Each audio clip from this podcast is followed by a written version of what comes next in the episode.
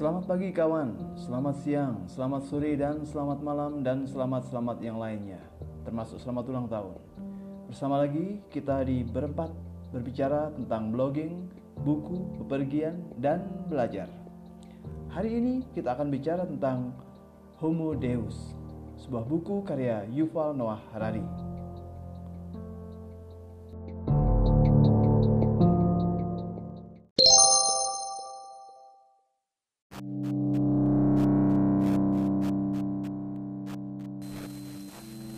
Homo Deus, Yuval Noah Harari.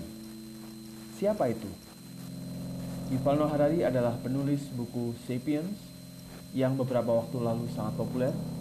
Dia adalah seorang profesor di Hebrew University di Israel. Buku Sapiens bercerita tentang sejarah perkembangan peradaban manusia. Mulai dari berjuta tahun yang lalu hingga kemudian tanpa sebab yang jelas berevolusi menjadi manusia modern seperti saat ini. Nah, buku ini Homo Deus berbicara tentang sesuatu yang lain.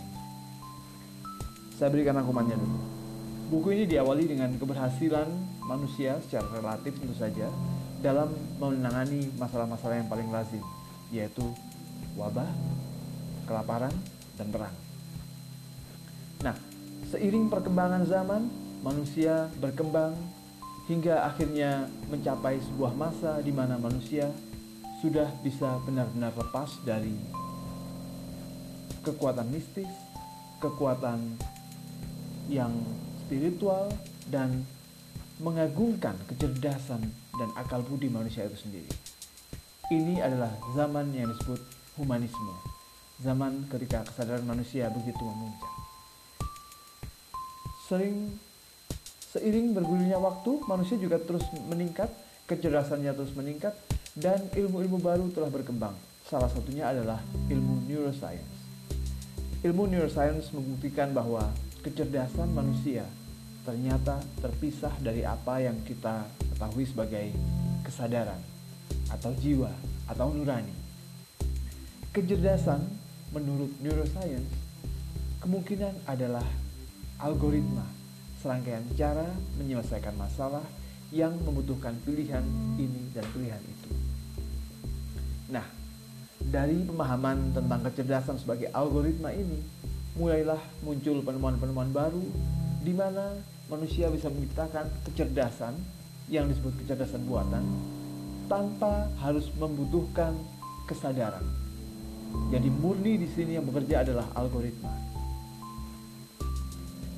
Terus berkembang hingga akhirnya kecerdasan buatan yang dibuat oleh manusia ini secara kemampuan melebihi manusia. Bahkan dengan data-data yang terus diberikan oleh manusia, manusia pada akhirnya kalah memahami dirinya sendiri dibandingkan kecerdasan buatan. Kecerdasan buatan bisa melakukan banyak hal dengan lebih baik daripada manusia yang kecerdasannya kadang-kadang terganggu oleh nuraninya, emosinya, kesadarannya yang tidak bisa benar-benar diperhitungkan dalam kondisi seperti ini, manusia akhirnya hanya menjadi pelengkap dari data-data yang dibutuhkan oleh kecerdasan buatan. Inilah masa di mana muncul sebuah agama baru dalam tanda kutip tentu saja. Agama ini disebut dataisme. Buku ini kemudian diakhiri oleh Yuval Noah Harari dengan tiga pertanyaan penting yang pertama, apakah benar makhluk biologis itu hanya algoritma? Yang kedua pertanyaannya, mana yang lebih penting, kesadaran atau kecerdasan? Dan yang ketiga, bagaimana kalau misalnya manusia benar-benar dikuasai oleh kecerdasan buatan atau dataisme? Apa yang akan terjadi?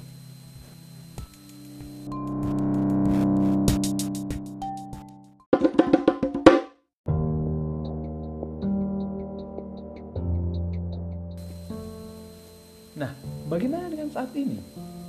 Di awal saya sebutkan bahwa Yuval Noah Harari mengawali buku ini dengan gagasan tentang keberhasilan relatif manusia.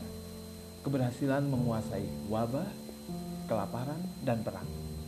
Tapi sekarang kita sedang diporak-porandakan oleh virus yang bernama virus corona baru yang menyebabkan penyakit COVID-19 itu dan kita begitu kerepotan bahkan negara yang terkuat atau negara adik kuasa saat ini kalang kabut dibuat oleh COVID-19. Apakah itu berarti ramalan atau proyeksi Yuval Noah Harari salah?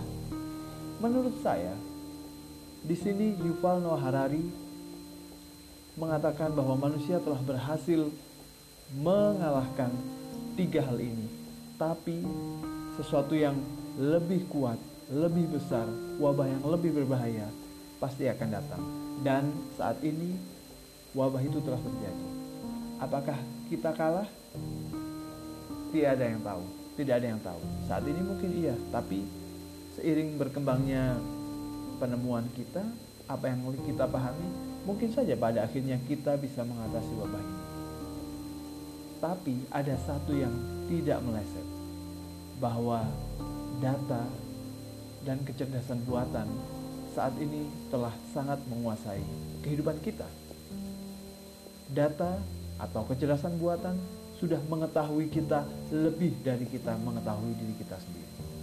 Saat akan berinvestasi, kita tidak tahu apakah kita ingin investasi jenis ini atau jenis itu. Tapi begitu kita masukkan data-data diri kita menjadi profil kita, kecerdasan buatan akan menentukan mana yang lebih sesuai bagi kita. Dan itu adalah satu saja bukti kecil dari dataisme. Masih banyak perkembangan yang akan terjadi dan kita tidak tahu apa yang akan terjadi. Tapi yang pasti kita mesti cukup khawatir. Kita tidak boleh sombong karena pada kenyataannya kita dibuat kalang kabut sekarang. Tapi kita perlu khawatir bahwa apa yang kita ciptakan itu yaitu kesadaran buatan itu mungkin lebih kuasa dari kita dan kita mungkin hanya akan menjadi pelengkapnya saja. Baik kawan, saya rasa demikian saja pembicaraan kita tentang buku Homo Deus karya Yuval Noah Harari. Akan bertemu lagi dengan Anda minggu depan. Bye.